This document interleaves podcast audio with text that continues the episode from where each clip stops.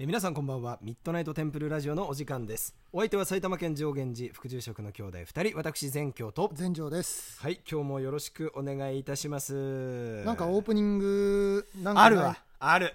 なんかあんの？ありますよ。オープニングトーク？はい。この間さ、はい。結構お坊さんあるあるだと思うんだけど、はいはいはい。例えばさ、うん。スーツ着なきゃいけない用があってさうん。でもその後やっぱり衣になってはいはい。えーホームをこなさなきゃいけないとうん。いう日にね、まあ、スーツ着てくじゃん？で革靴履いてさこうネクタイ締めてこうキュッて。うん。であんまりさ兄貴と違って俺はそんなにスーツ着る機会もないじゃん、はいはいはい。うん、でスーツ着てさなんかまあ普段とちょっと違うななんて思いながら、うん。で衣一式積んででいざそのスーツでする仕事が全部終わってね。うん。で衣着替えようと思ったらねはい。旅が右しかねえ。右トゥ右よ。右の右だったわけよ旅が ねでこれ結構よくあると思うんだけどああ同じ見た目だからな。そうで。さうんとはいえじゃあ片方だけ履いていくわけにもいかん。で両足脱いでくには寒い日だったのよ、うん。えなんか坊さん裸足できたぞみたいな。これまずい。なって思った俺がチラッて頭に浮かんだのが。コンビニで白い靴下買ってあ 親指のところキュッてやって、うん。セッター入ってきゃセーフかって思ったんだけあ。ど、うん。結局裸足で行きましたと。まあいうね、まあ、よくある話なんだけど これ結構ね皆さんあのーあるあるなんだね。あるあるなんだよね、はいはいはい。靴下と違って左右の作りが違うからね、うん。うんうんうんううん。ん。足元注意だね。そうまあ、結局ね裸足で行ってなんか、うん。あらあのご住職ああみたいな感じになってて。だからそれと一緒似ててさ、はいはい。あのセッター履いてたと思ったらクロックスでしたとかさ そのパなんかサンダルで来ちゃいましたみたいなパターンもたまにあるよね。たまにね。たまにある。たまにあるねそれね、いやまあつしょうもない旅トークを始めちゃったんだけども、いやオープニングあの前回同様オロチマルかと思ったんだけど「こんばんナムオロチマルめちゃくちゃ最高です。ぜひ今後もちょくちょく現れてほしいです」ってクラゲラクさんからお便りいただきましたね。そんなこと言われたらもっと出ちゃうわよ。オロチマルね面白いんだけどめちゃくちゃ尺取んのよあの喋りが遅いから。冷静に考えて、うん。面白くないから。面白くないのか、はいはいはい。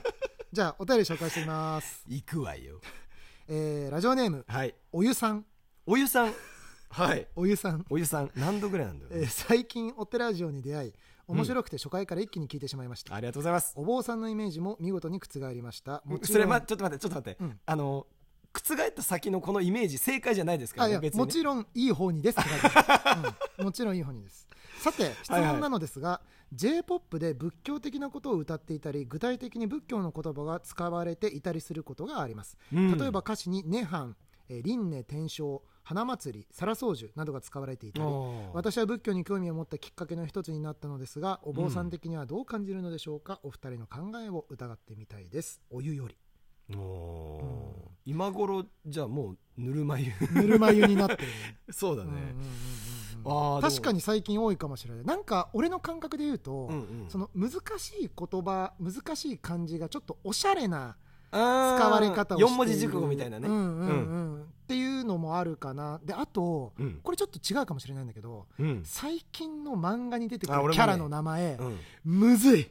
うんむずいお経かってぐらいな感じ使うじゃん、あれ小学生わかんないでしょ「鬼滅の刃」とかさ全員名前むずいじゃん、もう初見殺しもいいところだよ初ね見殺しもいいところ。あでもさあのー確かに音楽で仏教用語が使われてるとかあとなんだろうなかっこいいっていうイメージからうん。なんか仏様の名前とかが商品名になってたりさ、うん、なんか毘沙門天とかさうんうんうんうんなんかそういうのよくあったりするじゃない、うんうんうんうんあれは俺まだねなんかあそうなんだぐらいなんだけど、うんうんうん。気になるのはやっぱりその成仏って言葉の使われ方ね。もう仏教用語も仏教用語じゃん、うん仏になるなんて、うんうんうんうん、だけどさ結構こうなんていうの？おふわっと心霊現象みたいなのがあった時に、うんうん。成仏してもらいますようにみたいなさ、あーそういうシーンとか見ると、うんうんあなんなんかちょっと使い方違くないかなみたいな。とかねあったりするけど、うんうんうん。意外と俺音楽はなんかそんなに気にならないかもしれないなんか要するにあの表に出るっていうことは俺はいいことだと思ってて、うん。でそれについて本当の意味なんですかっていうのをお坊さんまた答えるようなさなんかそういう会話の糸口にもなったりするし。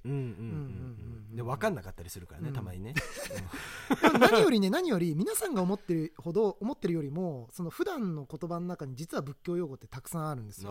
ぜひお湯さんには調べていただきたいんだけど、うんうんうん。本当四苦八苦とかね、たくさんあるの、ぜひねちょっとそこも調べてもらったらもっと面白くて生活の中に仏教って潜んでるなっていううのん。が分かるかもしれない、確かに。そうですね。ありがとうはいありがとうございます。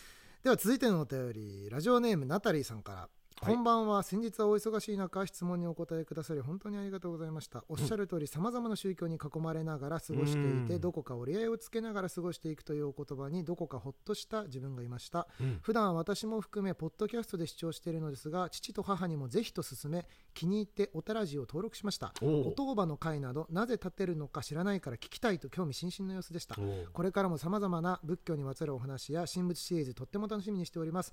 まだ今年も始まったばかりですが今年一番嬉しい出来事でした。またちょっとお便りのね時空が歪んでますけど寒暖差の激しい時期ですのでどうぞご自愛くださいませ。またご迷惑でなければお便りをお送りさせていただきます。ナタリーよりと。はいありがとうございます、はいはいはいはい。もうお湯さんが水の頃の話じゃないそれ、うん、ちょっとねおおたらじはあの時空が歪んでしまうはいナタリーさんありがとうございましたそれでは続いてのお便りいきます、うん。はい。ラジオネームゼンマイ侍さんから。あゼンマイザムラさんね、うん。はいはい、えーこんばんはいつも楽しく拝聴しております。私のラジオネームゼンマイ侍は昔 E テレで放送していたアニメから拝借したものです、うん。アニメのキャラクターが可愛いのと何よりその世界観が素敵なんです。ぜひググってみてください。寒さ厳しいよりくれぐれもご自愛ください。ゼンマイ侍より。これ本人じゃないんだゼンマイ侍うん。本人ではないんだね。そうだね。そういうことそういうことになる、ね、拝借してるんだね。そういうことになるね。なんだ本人だったら面白かったよなうんゼンマイなんかカレー坊主みたいなことでした ゼンマイ侍ね。はい。うんちょっとななんて言うんだろう。この音の響きとかうんうん、可愛さもあって好きだよ、うんちょっとググってみよう。ん、う、ん、ググってみましょう。はい、それでは続いてのお便はいりいきます、えーラジオネームミトコンドリアさんから。ミトコンドリアさん。はい、はい、初めてお便りいたします。ひょんなところからこちらの番組を知り近頃は仕事中以外ずっとかけっぱなしでお二人の投稿を聞いています。ひょんだな、えー祖父がお仏壇を大事にしていた影響からか、はい。子供の頃から法事やお線香の香りが好きで、うん。気持ちが沈むとお寺へ行きたくなります、うん。世情不安が続く近年メディアをつければ不安と葛藤で押しつぶされそうになっていなうん。なっていた中お二人のちょうどいいトーンのお声とちょうどいいゆるさとでも内容の濃いラジオトークに心が救われました。このご縁に感謝いたします。お聞きしたいことはたくさんあるのですがまずはお礼とご挨拶を。次回配信も心より楽しみにしております。お忙しい日々と存じますがどうぞお体ご大事にご活躍をお祈り申し上げます。元気の玉とともに。そしてそしてそしてうん。ミトコンドリアさん、うん。連続お便りがあります。はい、えーいつも楽しいトークありがとうございます、はい。本日は質問があります、うん。えー近年訃報を受けるものの直接はお別れに立ち会えないケースが多くなりました、うんまあ、これはコロナの、ね、影響とかもあるのかな、うん。さほど親しかったわけでもない方一度しかあるいは一度も直接会ったことがない方でもご縁あって出会い交流が鮮明に記憶に残っていた場合どう形容してよいかわからない感情がいつまでも残りました、うんそれである時から少しでも知っている方の訃報を聞いたら個人的にご供養として高野山奥の院で水当場を収めさせていただくようになりました、もちろん皆さんご家族や親しい方々にきちんとご供養されていることは承知ですが、うん自己満足でこういった行為はやはり仏様に対して無礼に当たるのでしょうか？以前のお話で他者に対してのご祈祷はたとえ善意でも勝手にしていいものではないとおっしゃっていたのでこの件についてご意見を伺いたく存じます、うんよろしくお願いいたします、ミトコうンドリアよりんの。なんとも微笑ましいお便り、うん。あの 最近のミトコンドリアは結構やっぱ賢いね いい人。いやでもねこれすごく大事なことなんですけど、まあ、お時間の金もあるので、うん。こうピピッと全てお伝えできるかわからないんですが、うん。あの祈祷と供養っていうのは全く性質の、違うものまあ全く違うというとまたこれも語弊があるんだけど厳密に祈祷はね祈祷だし、供養は供養なんだけれども、やっぱりね例えばご供養全く関係ない人っていう意味で言うと、うん。私たちもうん。例えば東日本大震災とか、うん。えー先のウクライナの戦争とかうん。お会いしたことない方見ず知らずの方のご供養っていうのはやっぱりするもんなんですよ、だしその自己満足というか、まあ、供養っていうのは差し向けるご栄光する相手の方がいらっしゃるので、あのー自分の中で自己の満足であってもご供養のその功徳っていうのはしっかりと届いてるものでございますし、うんうーん祈祷のその他者の祈りを愛にしちゃいけないよっていうものとはね全くこう性質が違うので、うんご供養はねどんどんしていただいて、うんえー結構ですし仏様方もおその亡くなられた方も、うん。えーお喜びになっていることかと思いますので、うん。ぜひそういう思いを前提に置いて、えーこれからもですねご自身のできるご供養っていうのを続けていただければそれがご自分のお釈類徳いいものを積んでいく追善ということになってきますので、えーそういったお気持ちで仏道修行にお励みください。うん。ミトコンドリアさんすごい優しいお便りでね。やっぱりうん。会ったこともないけてか少しのご縁だけどもこうご供養差し上げるっていうのはね、慈しみのねなかなかできないよ。慈悲の心っていうのはやっぱりうん。仏教で一番大事ですから、その心をねいつまでも大切に育てていただけたら、うん。うん。うん。まあ、僕たちもねうん育てていきますので、まあ、ただねご無理ない範囲でね、うん。うん。やっぱ無理にするものでもないし、うん。まあ、ご自身あってのことなので、はい、できる範囲の中で、えーしていっていただければなと。はい。皆さんいつも。お便りありがとうございます。時給が歪んでねなかなか返信が遅くなりますけれども。あのボツはありませんのでね気長に待っていただけたら嬉しいと思います。はい。今日はこんなとこかな？はい、はい。ではラジオトーク公式アプリ下の方のギフトを送るまたは質問を送るのボタンから応援アイテムや感想やお湯を送れます。